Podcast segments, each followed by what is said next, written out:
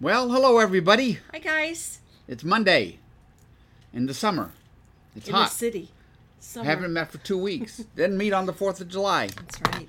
So I'm glad to see that all of y'all came out of the heat to be with us as we resume our journey through Isaiah. Yes. Yep.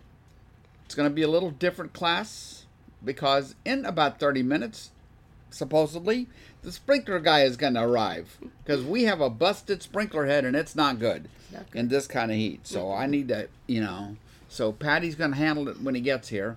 But uh, anyway, that that's coming. For those of you who've been with in my classes for a long time, do you remember when I had all those battles with rabbits eating eating our yard?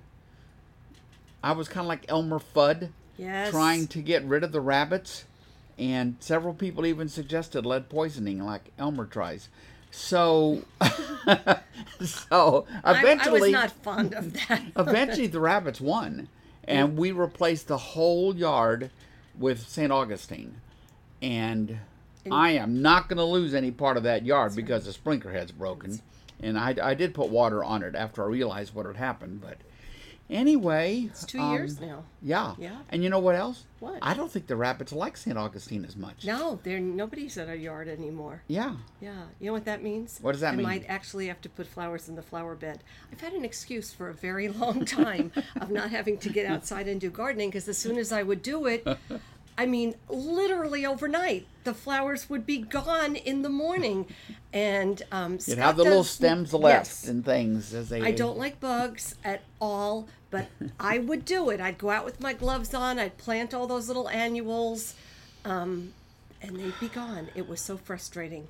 But now, You could try it. Yeah, well, not when it's 102. Well, no, though. there's no Yeah, point now. wait. But maybe this fall you might put some some some fall color in. yeah, little marigolds or something. I don't know. marigolds, pansies yes. or something. whatever. Yeah, we'll see. Neither one of us are gardeners, really. We're right? not. My thumb is not green. We're not. Your thumb is not green. there is no way we are ever gonna win Garden of the anything, like of the month or something. No. Best gardening I ever did was up in Ohio. Because you just did, you had the winters, but you didn't have the brutality Yeah. of a summer like this one. Yeah. That is just merciless on all living things. Yeah. So I'm curious. We do not have a pool. And I'm curious for those of you who do have a pool, is like the water like 95 degrees? I'm just curious, like how hot does that water? get? a lot of people get? have chillers now on them. I think you'd have to have it now, or it'd be just like bath water, What bath water? like it was in the pools we had out in Phoenix like 40 years ago, 50 years ago maybe. So anyway. If you can handle the smell, it will deter rabbits. Mothballs. Okay. mothballs, nice. Okay. If we can handle the, smell, that's the question. Alrighty. Okay, well, Well- we're gonna do Isaiah. You have anything else for us today, Patty? No, no, no. Okay. No. Just everybody hang in there with this heat. I'm looking at safe. myself. I am the palest I have been in I don't know how many years because I'm literally not going out in the sun. Well, but I got that fake suntan stuff mean, and it's mean, going wait, on. wait. Are you paler than you were during during during the depths of the pandemic?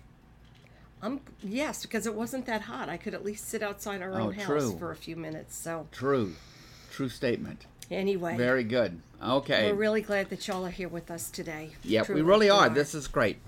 So I'm going to pray us. Please do. Okay, pray for us.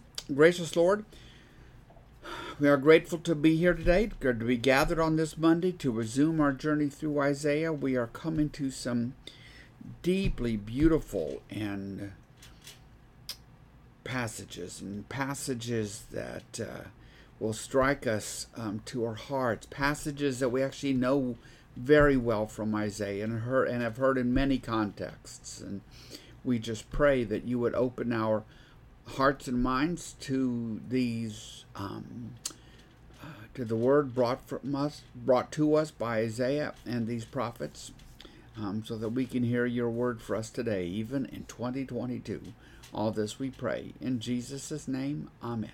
Amen. Alrighty. okay Patty so. I will give you the high sign. When young Michael the sprinkler guy we'd never, we'd never used him before. He's a marine veteran that kind of you know I said okay we'll use him. He got a good some good reports on next door, and I'm a kind of a sucker for vets. Our pool is like a lagoon. Our pool is 95 degrees. All right. But Connie said it still feels refreshing. I I bet it compared does. to see like 105, that would be that would be cool. Here we go. More gardening tips. Susan Morgan says rabbits won't eat vinca. The next question I have for more for Susan is, what the heck is vinca? It's an it's the name of a little plant. Is it really? Yeah, yeah. Okay, Okay. I'm so glad to know that, Susan Morgan. I can plant little vinca plants out there then, and they're pretty. Um, yeah, that's great. Okay, so here's where we are. We are in chapter 51, verse 17. I'll give you a few minutes to make sure you get there. 51, 17. And we're in this long section in Isaiah, and the basic theme is God is telling his people, reminding them of why this has happened to them, this being their exile in Babylon.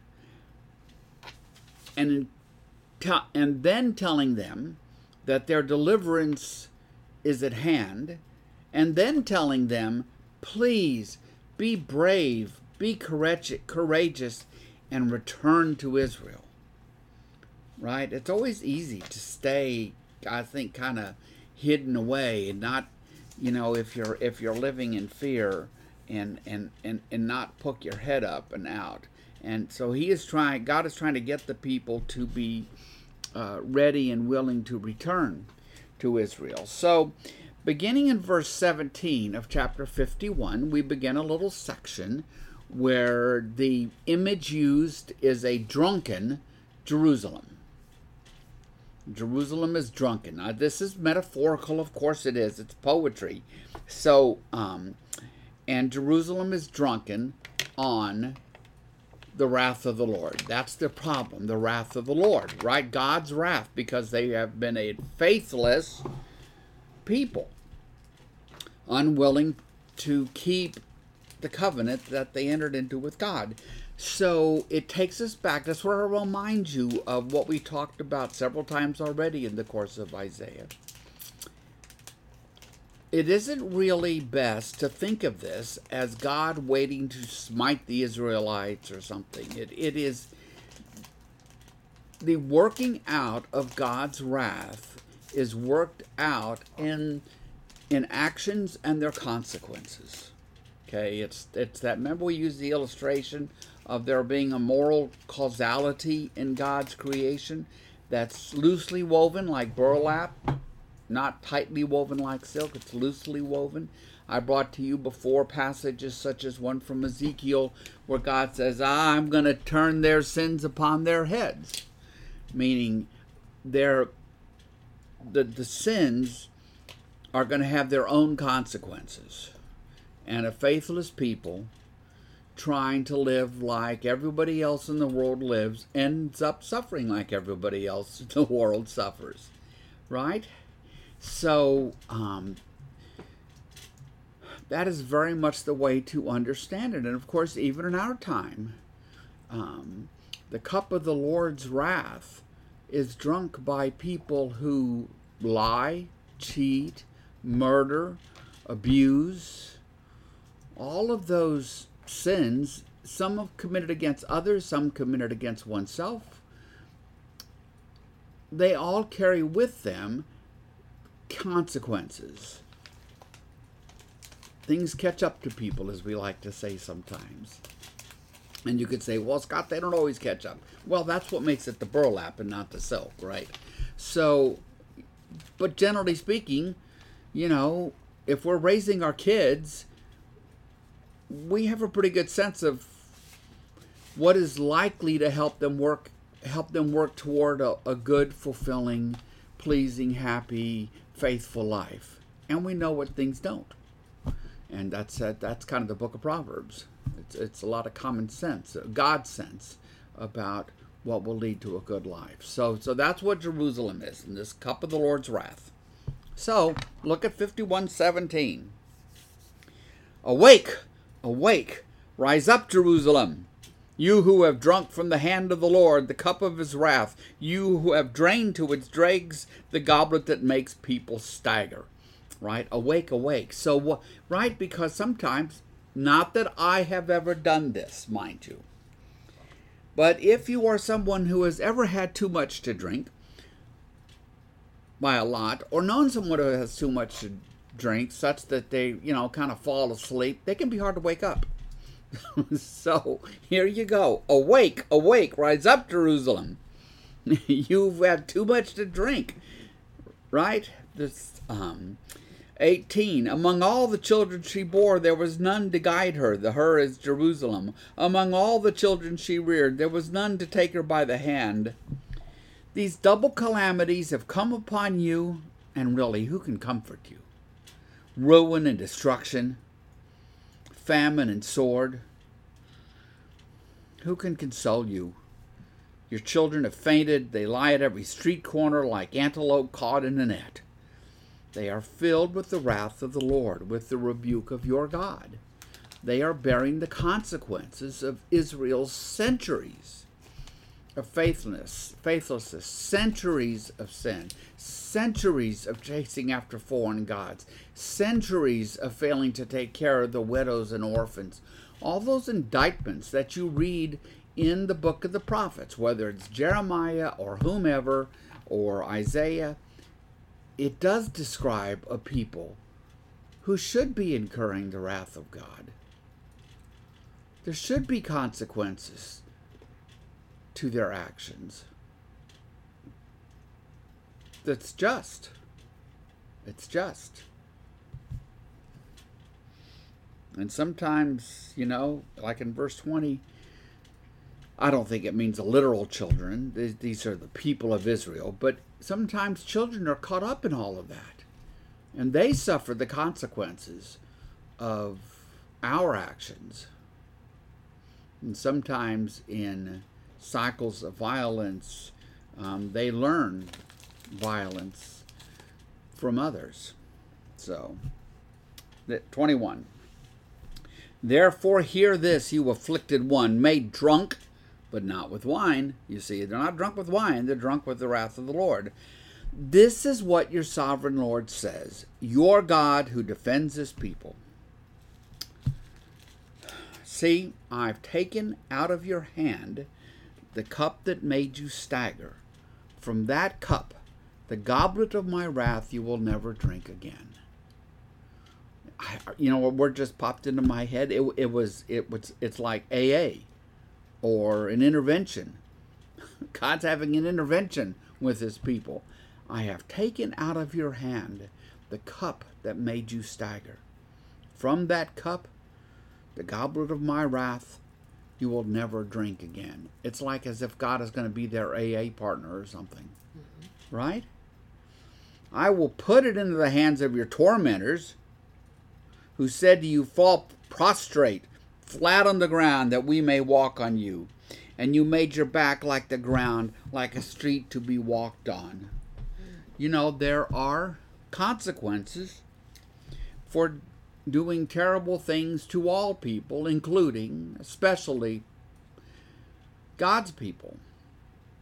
And these are the people through whom God is going to rescue all of humanity. And yet they are a people then, uh, can think of in the 20th century, the Holocaust, the people who have suffered, have suffered terribly at the hands of others. Look at Ukraine right now. Look at Ukraine right now. So.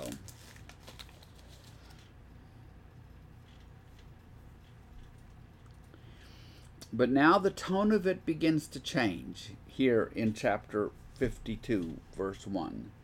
Um, the, it, it, we turn from the emphasis on the drunken Jerusalem and the cup of the Lord's wrath to the awake awake. Now it's it's like awake awake the rescue ships here.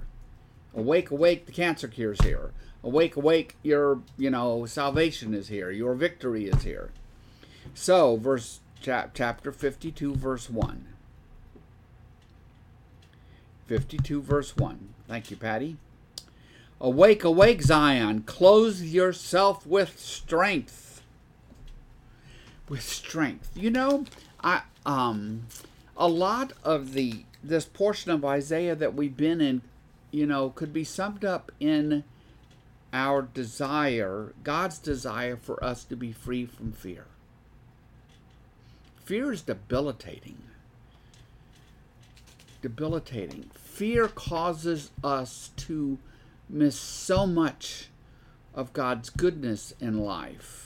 Um, when I was working on today's class, I came across um, four freedoms that Franklin Roosevelt talked about in a State of the Union address that he gave, called the that's called the Four Freedoms uh, Address, and he had a freedom from freedom of speech, freedom of worship, freedom from want, and freedom from fear.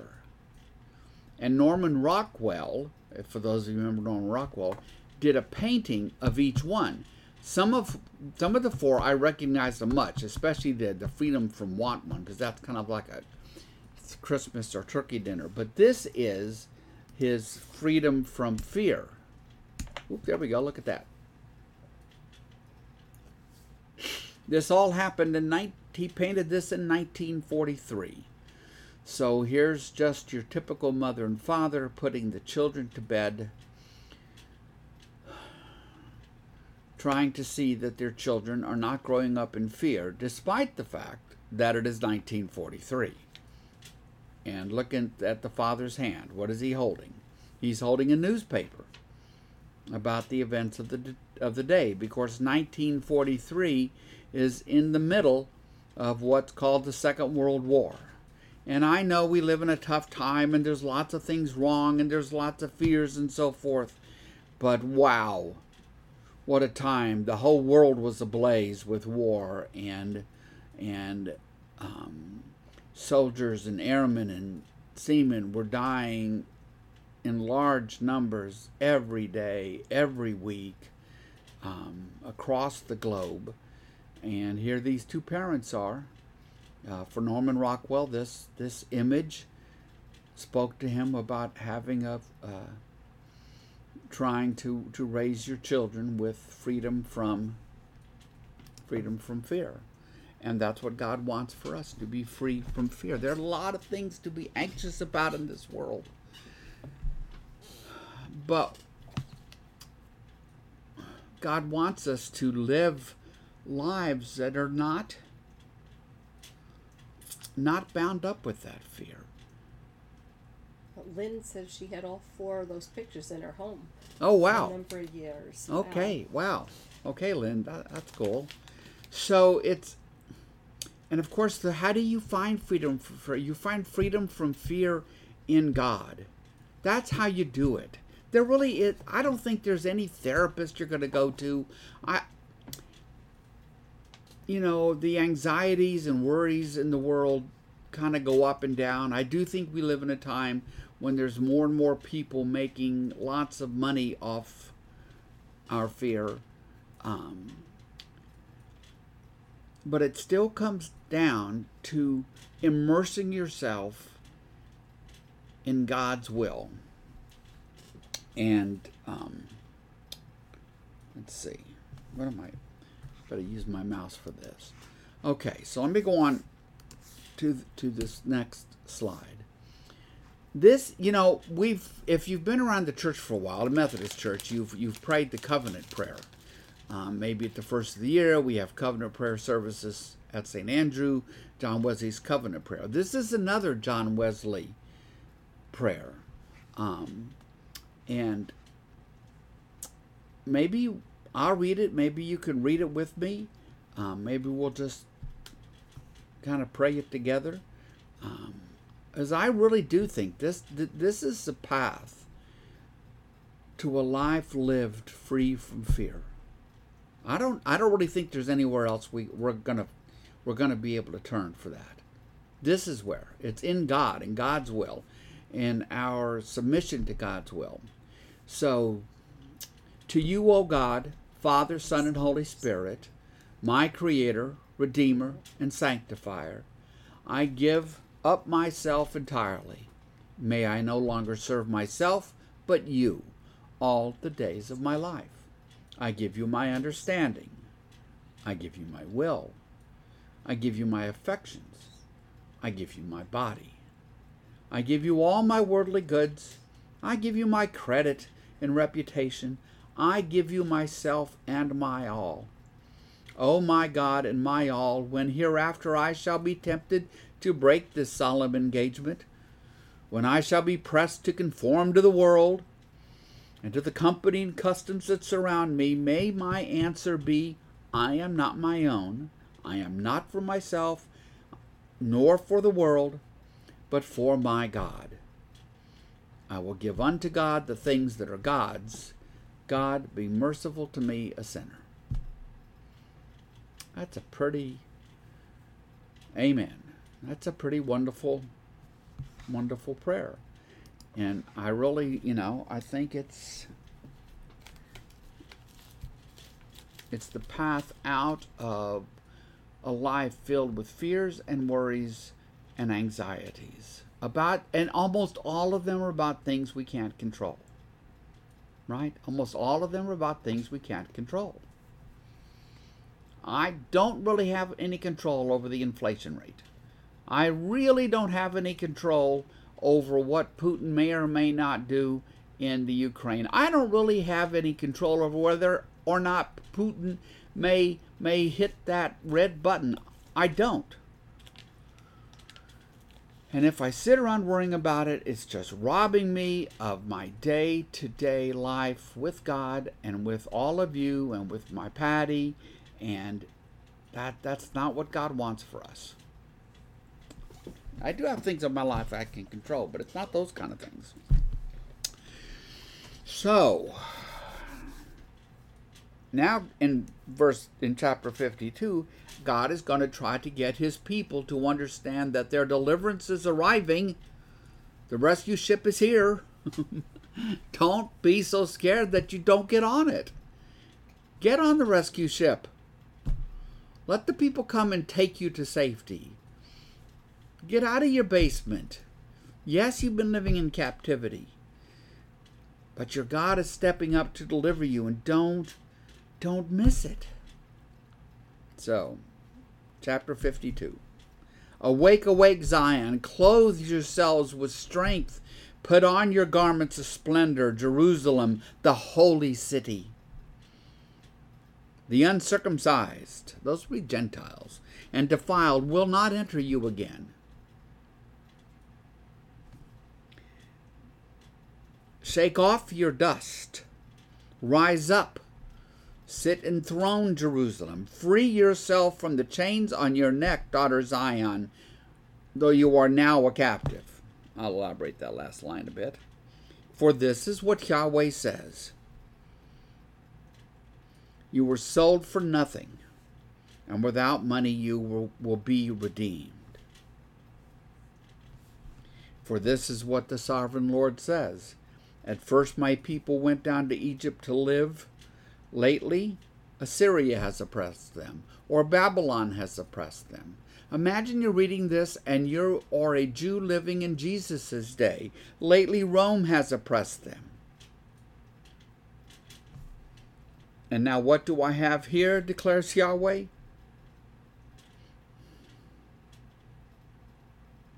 For my people have been taken away for nothing, and those who rule them mock, declares the Lord. All day long my name is constantly blasphemed. Therefore my people will know my name.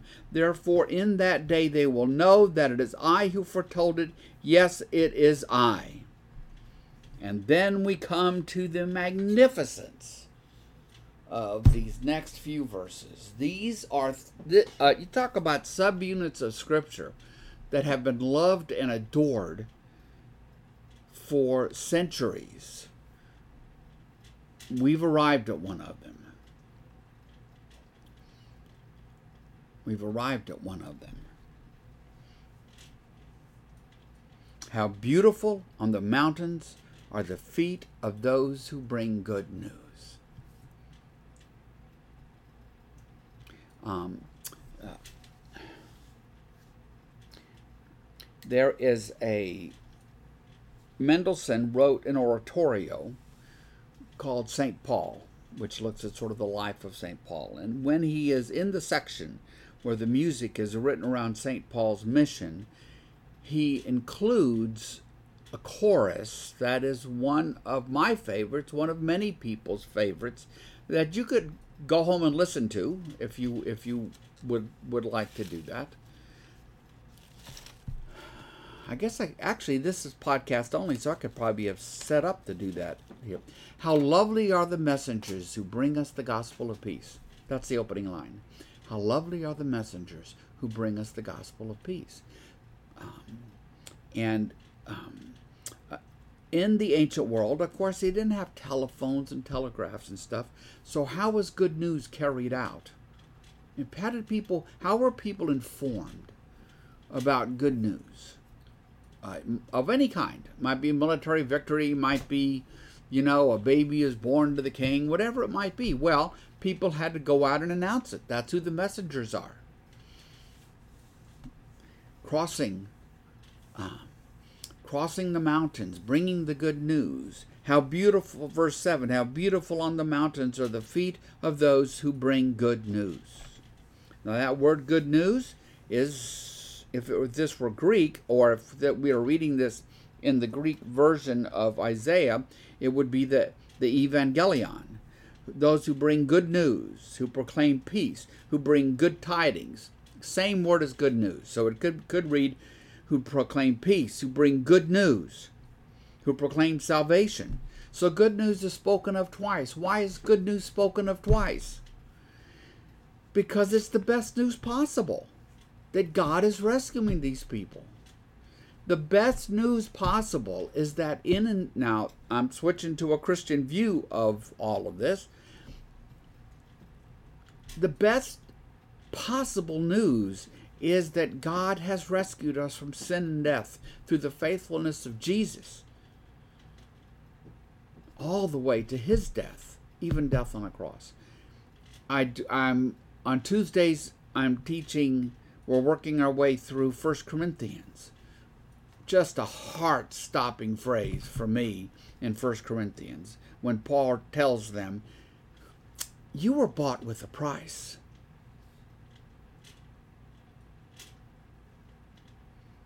You were bought with a price. And of course, that price was the life of Jesus. He did die. He died on that cross. And death, though it is not our end, death is not good. Death, death creates separation. Jesus has to ask young John to take care of his mother Mary, Jesus' mother Mary. Jesus is asked to ask Mary to look after young John because Jesus won't be there. He won't be able to be the son who cares for his mother as the years go on in his in her life. He won't be with his disciples in the same way. No matter how close they were, no matter how much they loved him, they were not going to be together in the same way. They wouldn't have the the evening after evening for weeks and months sitting down and eating together and talking and learning from Jesus, and I'm sure, you know, enjoying each other's company because that, that's what people who care about each other do. Um, but the good news is that, that Jesus did that. So here, how beautiful in the mountains are the feet of those who bring good news, who proclaim peace, who bring good tidings who proclaim salvation, who to say to Zion, Jerusalem, Israel, God's people, your God reigns. What's the definition of God's kingdom? The place where God reigns. Your God reigns. Listen, verse 8 listen. Your watchmen lift up their voices. Together they shout for joy. When Yahweh returns to Zion, they will see it with their own eyes. Your watchmen um, around cities and towns there would be watchmen on the walls. If you if you were a city of any size in the ancient world, you had to have walls. If you didn't have walls, you weren't a city. Um, wall, walls kept the bad guys out, and you would have watchmen around the clock on those walls because it's a world of it's a barbaric world, um, and uh, you would sometimes have watchtowers to carry the news from place to place. Um, there's such a scene in The Lord of the Rings where there are watchtowers on mountaintops and the word is carried because the fires of the mountaintops are lit, sounding the word of alarm. Same idea. Same idea. It's coming. This word is coming. When when Yahweh returns to Zion, I did went one time on Palm a few times on Palm Sunday probably. You know, I wrote about this and used this passage here because when Jesus rides into Jerusalem, is he he is Jesus? It's clearly a messianic moment, right? Jesus gathers around himself every symbol of being Messiah. But when Jesus rides into Jerusalem on Palm Sunday, he is more than Messiah, is he not? He is Yahweh returning to Jerusalem. He is fulfilling this moment in a way that nobody could ever have imagined. And he ushers in the kingdom of God. He ushers in God's reign. Everybody doesn't see it, it's not fully manifest, but it is true. And how do we know it's true? because Jesus was resurrected. That was, if you were in my class yesterday, that might have brought a chuckle. So, when Yahweh returns to Zion, they will see it with their own eyes.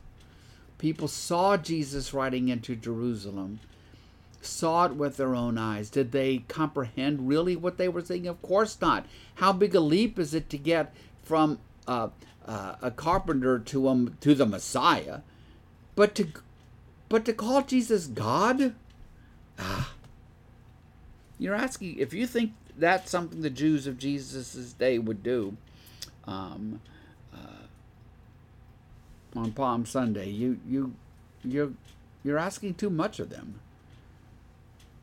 Listen, your watchmen lift up their voices. Together they shout for joy.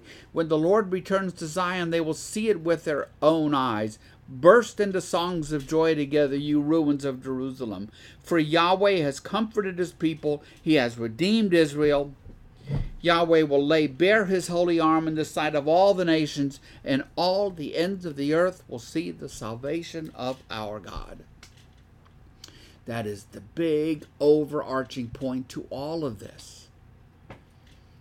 Always be looking for it. It's everywhere in the Old Testament that what is happening has a larger purpose. And that larger purpose is for the sake of the whole world, so that the whole world will see. Even way back, when when God and Pharaoh were locked into their struggle leading up to the Exodus, what was it really about?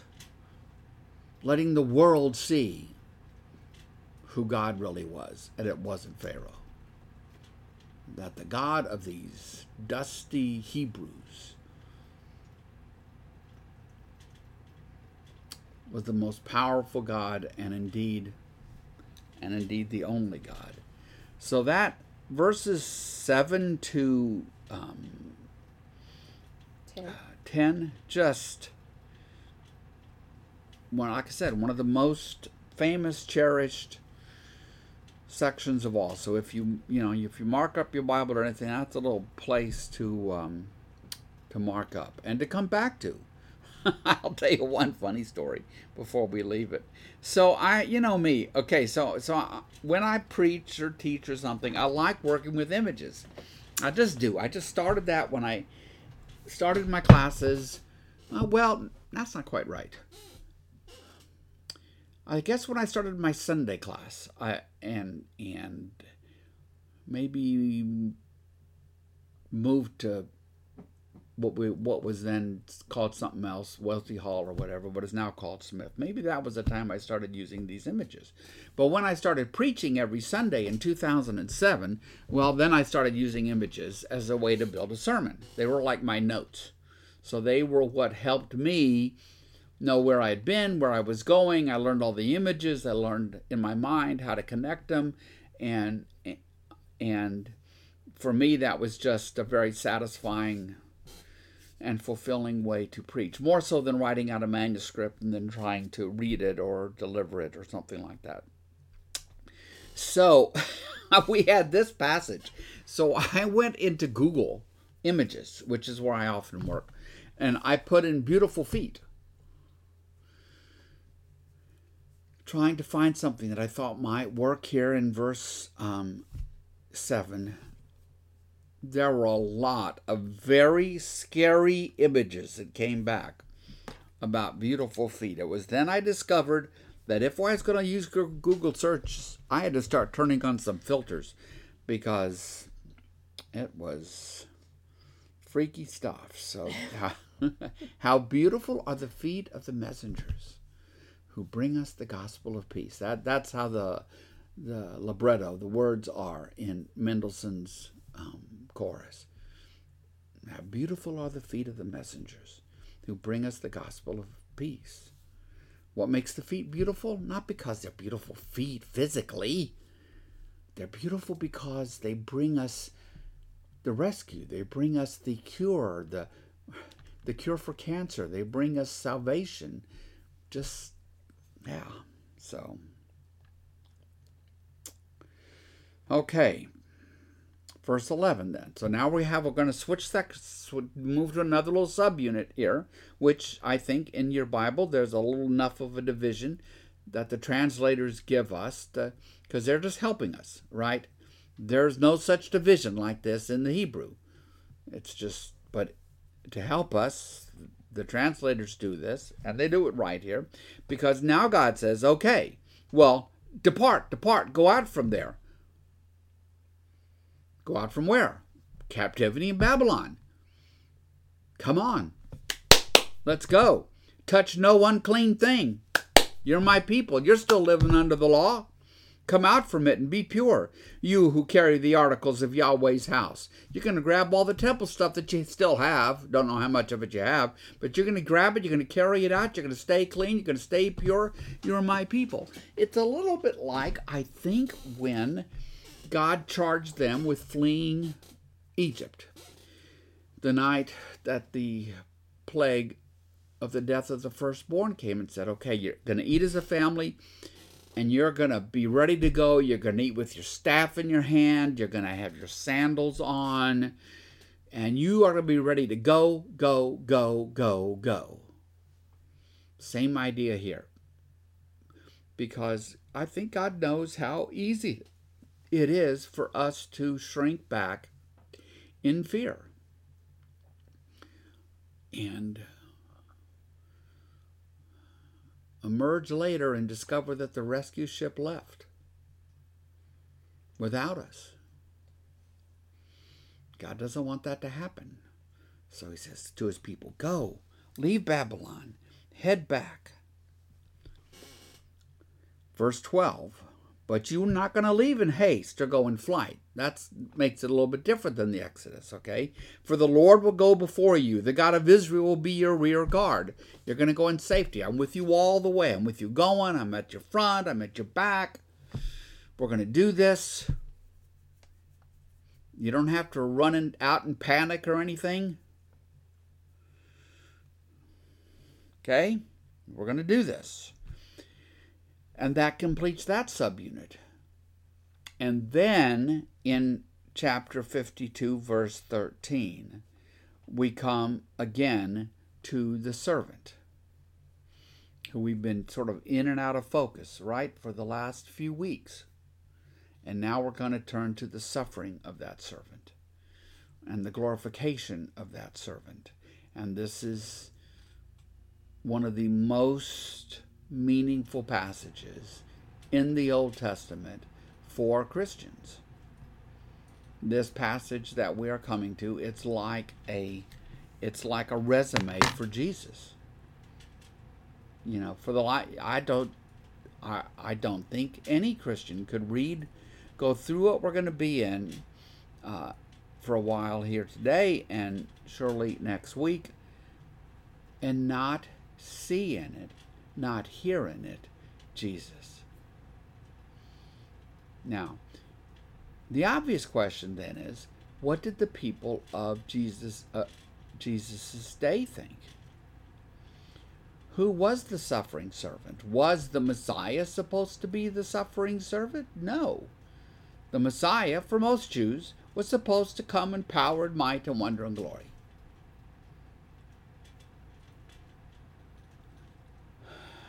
So, who was the suffering servant? Well, Israel themselves. They had suffered under pagan oppression for 500 years since their return from Babylon. And now the latest ones are whom? The stinking Romans. Not hard for them to see themselves as the servant of God who suffers and will one day be glorified. So, um, I remember from a long time ago reading some N.T. Wright on some of this, and he said, you know, he urges us to to just when we come to this passage to let our imaginations expand and and and imagine that a young Jesus a young Jesus sees his vocation in this that he will be that suffering servant.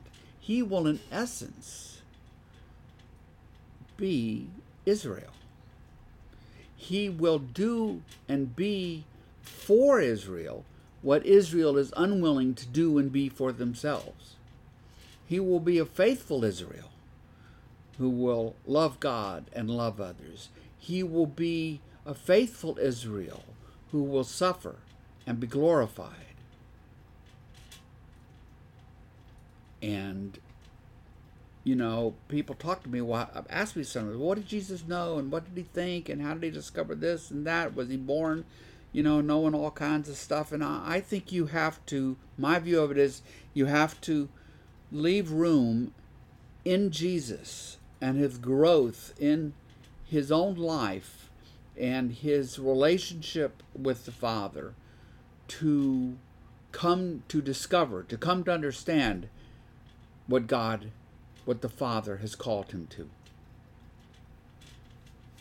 And I think that N.T. Wright offers us a good way to do that by suggesting that this passage in Isaiah is a place where Jesus could have come to understand what his vocation, his particular vocation, his unique vocation would be, his unique calling. Because the word vocation comes from the word to call. So, you know, the people have careers, but um, vocation is something different. So vocation is something you're called to.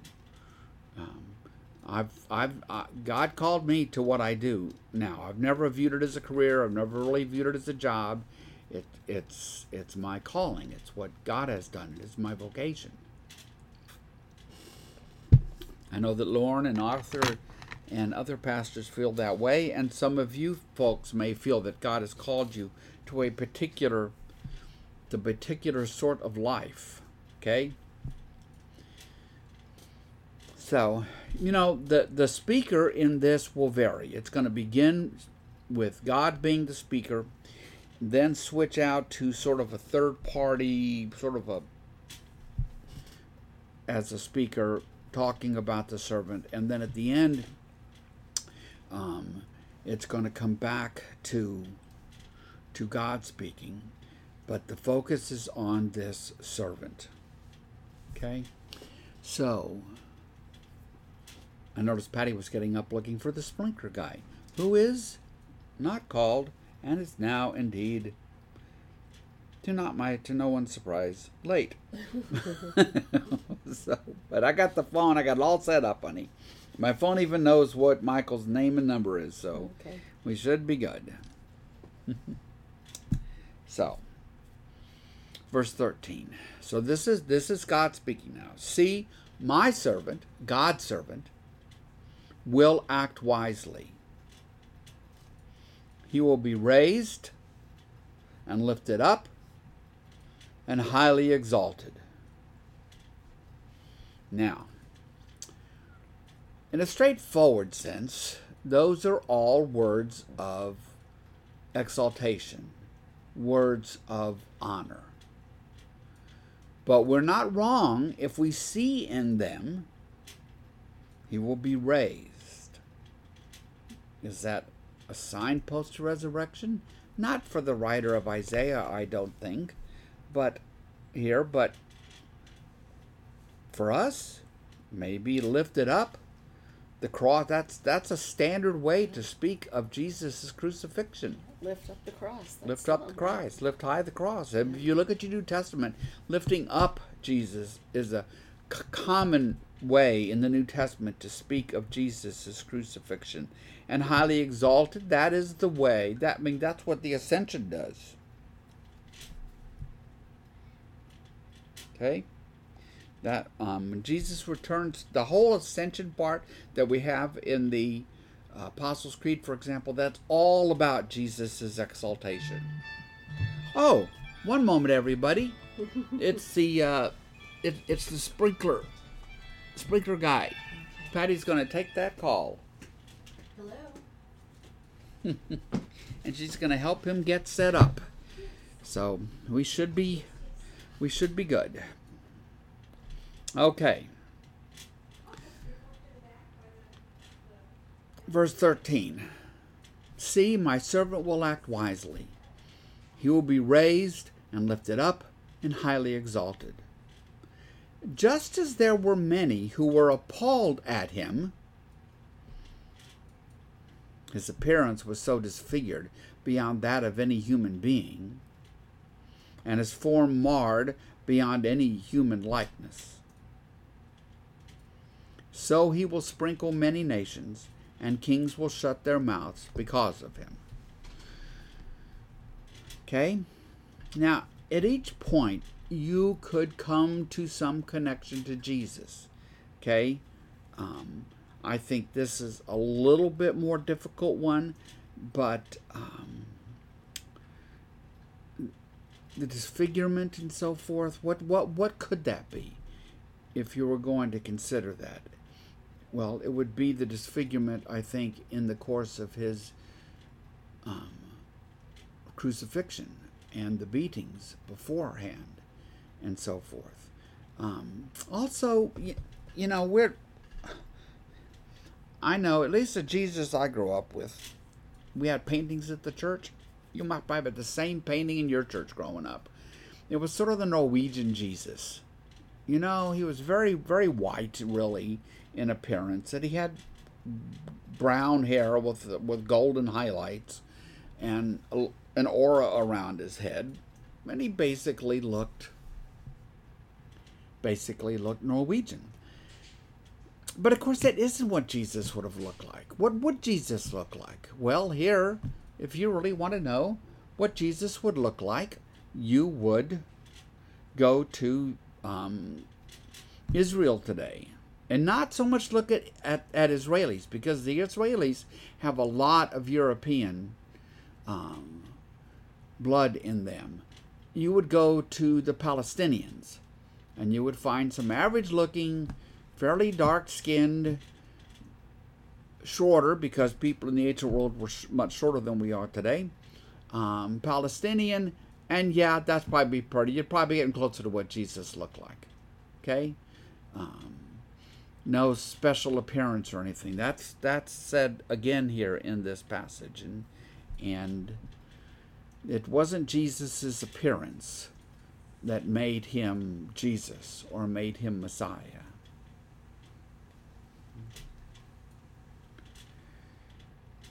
So, verse 15 um, So kings will shut their mouths because of him, for what they were not told, they will see, and what they have not heard, they will understand. It is one of the fascinating aspects of Jesus is how quickly, even in our world, Jesus makes people kind of shut up. what I mean is, you can walk into places and you can start talking about almost anybody. But if you walk into a place and you start talking about Jesus, so often the tone will just change. Things will change. And um, I personally think some of that is because people carrying their hearts in understanding of what God has done for them. And their hearts respond um, even to what they will tell you they don't believe. Okay? So, Patty, you get them all set? Hopefully. Hopefully. Showed them the spot? I did, and I told him station five, but he's got the sprinklers going on out in the front. He said he was going to check them all. Okay. Let him do his thing. Okay, yeah.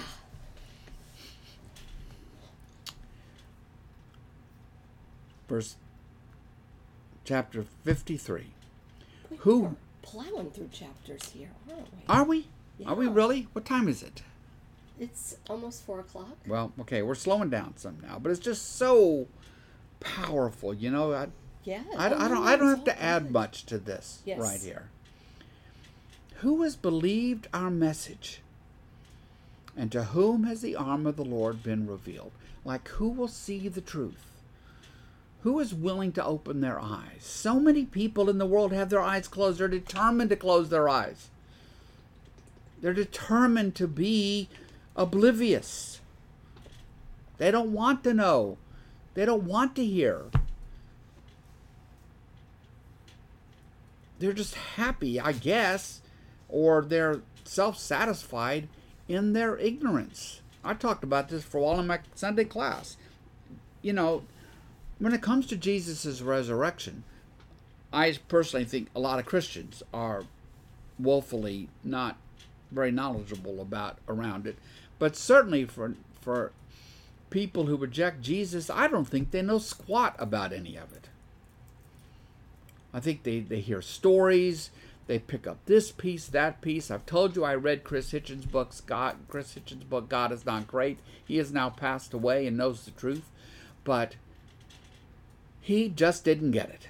I don't think he wanted to get it. He wanted to go through and construct an argument against God. Well, of course you could do that if you want. If that's your goal, if that's your goal is to construct an argument against God, well, of course you can. But that shouldn't be your goal. Your should, your goal should be to try to hear the truth. To try to hear the truth. Who verse 50 chapter 53 verse 1 that's where we are. Who has believed our message and to whom has the arm of Yahweh been revealed? He this is the servant. He grew up before him like a tender shoot, like a root out of dry ground.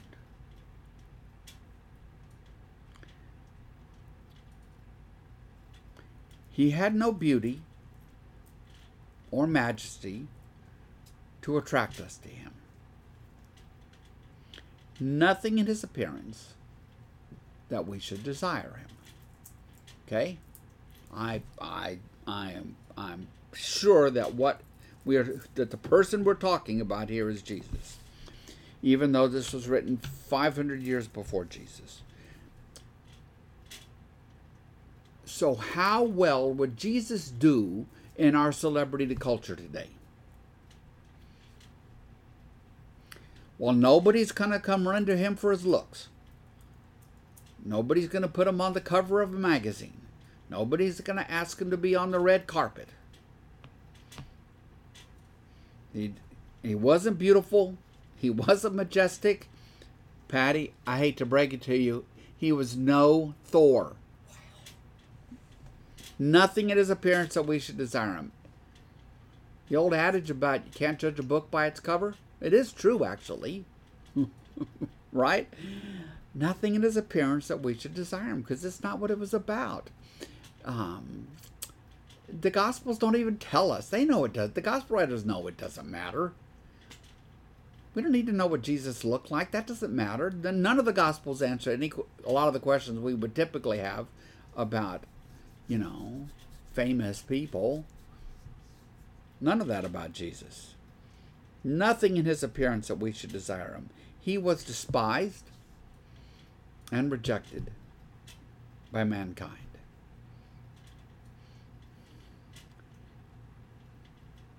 He was despised, even worse, he was despised and rejected by his own people, his fellow Jews. He was despised and rejected by a Jew named Saul, a Pharisee, who would meet Jesus a few years later on the road to Damascus. People didn't come, Jesus' fellow Jews didn't come running to his aid on that Friday. They rejected him on the Friday. They could have had him released on the Friday. They didn't do that. They released Barabbas. Why? Because in their minds, he was just a big failure. The Messiah, welcomed in on Palm Sunday, was supposed to arrive with power and might and clean out the temple and get rid of the Romans and the rest of it. and lead them into God's, you know, glorious kingdom. But he didn't do any of that. He ended up beaten, spat upon by the temple guards and by the Romans and dies on this cross. It only meant one thing that he was not who they wanted. He was not who they expected. He was not what they who they wanted him to be.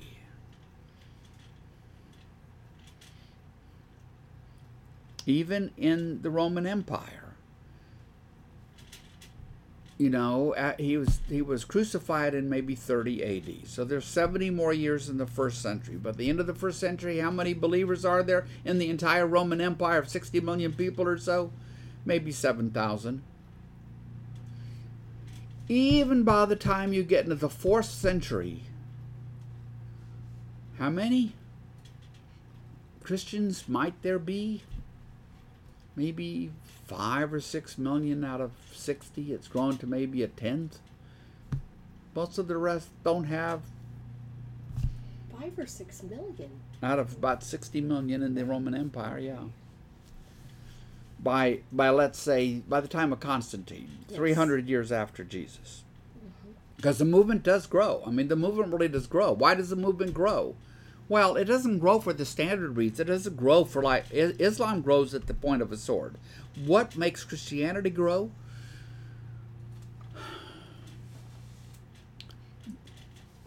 They offered a life that people wanted to participate in. And that life was the testimony to the truth of the good news.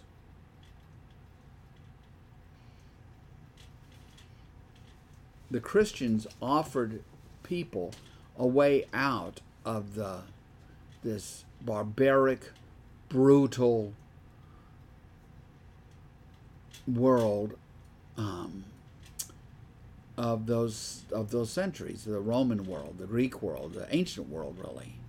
Um, it was Christians who created the first hospitals. Before the Christians, nobody nobody sat down at the bedside of a sick person unless it was a family member. Nobody did that for strangers because you could get sick and die pretty easily. But Christians did. You know, they they showed the love of Christ and how they lived, and it grew. But sure, regardless, it didn't. It was not until Constantine became the emperor became Christian, and all of a sudden everybody had to be that called themselves Christians. That you had the rise of what we now would call cultural Christianity or something like that. So, over three, he was despised and rejected by humankind, a man of suffering, familiar with pain. Like one from whom people hide their faces, he was despised. And we held him in low esteem. That is what happened to Jesus. He died seemingly an inglorious death. There's no more humiliating death that the Romans could mete out to someone than crucifixion. if you needed to die because you had, I don't know what had you done, you had murdered somebody or whatever it might be, they didn't take the trouble to crucify you. They're just like cut off your head or something. But if you were perceived as a threat, or the people perceived you to be a threat against Caesar, that's how you ended up being crucified. And it was humiliating and shameful. A piece of it people don't talk about is the fact that almost always people were crucified naked. Why? Because it was more shameful, more humiliating. Whatever they could do to up the shame and humiliation was what they wanted to do. So, of course, like one from whom people hide their faces, he was despised, and we held him in low esteem. And Connie's noting that the Holy Spirit also was on the move, helping spread the teachings of Jesus. Yes, it would absolutely never have happened without the Holy Spirit. The growth of Christianity was moved and spread um, because the people were empowered by the Holy Spirit, by the by God was empowering them in this way. But God didn't empower them to do it with a sword. That's my point. God empowered them, and they understood that it was to be done by the lives that they led and by the preaching of the gospel. And those two were were were linked together. You know, what you say and what you do, you can't really take them apart.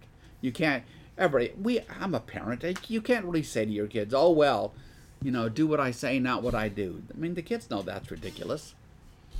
What you say and what you do need to be, need to be tied together. That's, you know, that's where the importance comes from. So, verse 4 Surely he took up our pain and bore our suffering. Yet we considered him punished by God, stricken by him, and afflicted. Okay. Took up our pain, took upon himself our suffering, and we, meaning humanity, meaning the Jews, whoever, saw it as being afflicted by God. So so he is what what is that about? Well, Jesus took upon himself the sin of the world. Jesus Jesus was the one Jew who was faithful, who loved God and loved others all the way to death, even to that horrible death on that humiliating cross. And thereby took upon himself the consequences of sin that would otherwise fall on all the rest of us. And when we come to Jesus, a way to think of it is that Jesus is our representative Messiah. He represents us on that cross. He is us on that cross. And that our sins become his sins. And he takes he takes all of that. Okay? Um, that's the atonement. And there are a lot of ways to talk about it. And the New, New Testament does not land on one way of talking about it. But just states it as a fact that on that cross, in Jesus' death, in his sacrificial death, in his sac- in his sacrifice of himself, because he was faithful to God, he made us right with God. Atonement at one. He made us at one with God. So surely he took up our pain and our suffering. That's what was happening. Yet, did we did they see that? No, they just see a failed would be Messiah. What do a lot of people see today? Just a poor teacher crucified uh, by the Romans. What a sad thing. He took up our pain and bore our suffering, yet we considered him punished by God, stricken by God, afflicted by God. But he was pierced for our transgressions, he was crushed for our iniquities. The punishment that brought us peace was on him, and by his wounds we are healed. Healed in what way? Healed in our relationship with God. That is, as I said earlier, that's the point all along is to bring humanity back into a right relationship with God. Hang on. I don't know why I'm getting a call from the guy who's in my yard when Patty's out there with him, but okay. Okay, so anyway, I'm so sorry. I I I I don't feel like I'm really distracted, but I think maybe Will will. What is it? 410. I think we'll probably wrap it up here. I'm sorry that he came right in the middle of all of this, but we're going to go back here, um, probably to verse four next week, and read. Continue to read our way into it. It is, it is just so powerful pierced for our transgressions, crushed for our iniquities. The punishment that brought us peace was on him, and by his wounds we are healed.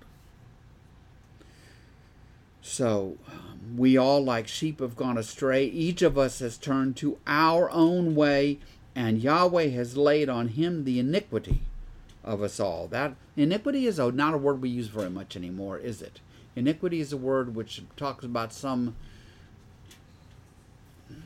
if you look it up, some gross, some really big sin, um, something that we have done that is not just, not equitable, iniquity, and um, all of that in very standard Orthodox Christian theology is laid on Jesus. He takes all of that upon himself.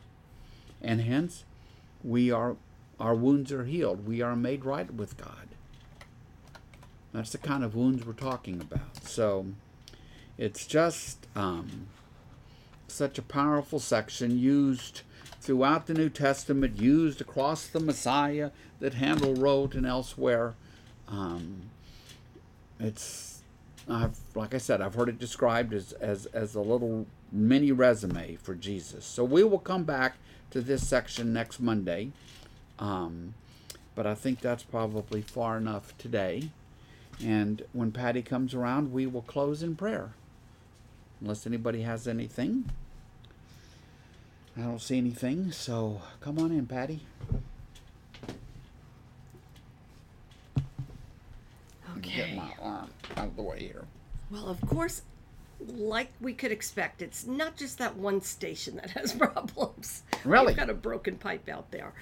So, um, Okay, well, anyway, we guys, I was just outside, and you know what I found out? If you get wet on your jeans from your knees down, it doesn't feel that hot. Good, good. anyway, um, thank you all for joining us today. And um, if you would just close with us in prayer. Heavenly Father, we thank you so much for this day. We thank you, God, for this group. We pray, God, to just continue to feel your presence amongst us. We pray, God, that you would watch over us and our families, our friends, Lord. We pray for your safety. We pray, God, to be healthy. We pray, God, for your wisdom and your discernment in our lives. Lord, we know that there are so many prayers on people's hearts right now that they can just lift those prayers up to you, God. Or if they can't even find the words, we pray, Lord, that your Holy Spirit would lift those prayers to you now. We pray, God, that you would hold us close, and Lord, that we would feel your presence and that we would seek your presence every day. All this, Lord, we lift up to you. We're grateful, Lord, and we thank you. And we pray all of it in the name of your Son, Jesus Christ. Amen. Amen. Okay, adios, everybody. Bye, everybody. See you tomorrow, hopefully, either in person. per person At or o'clock? Imperial Hall. Hopefully, all the technology will work Yeah. tomorrow. So, guys, last week we are so sorry. We were out 30 minutes with nothing coming across, and It was- we were working it. They had three tech guys down there. It was not these two old No, people. no, who they said it was figure like a. I asked what it was. Oh, it was probably a firmware update. Going, Oh, okay, yeah. well. So anyway, um, you know, we don't blame you if you if you're trying someday and it doesn't quite connect, but you could always send Scott or I a message, and I, I really am looking at text messages too, when I could kind of update you if, if nothing is coming across. the surest thing is the podcast because that's recorded Yes, separately. That's absolutely. recorded separate from the technology down at Peril So if you're starting to get frustrated, just give it up, and then you could go back and just listen to the podcast. That's right. Yes, with a cool drink in your hand that's true. of some kind. Bye, everybody. Bye, everybody. Love you guys. Love Adios. you guys. Truly. Bye.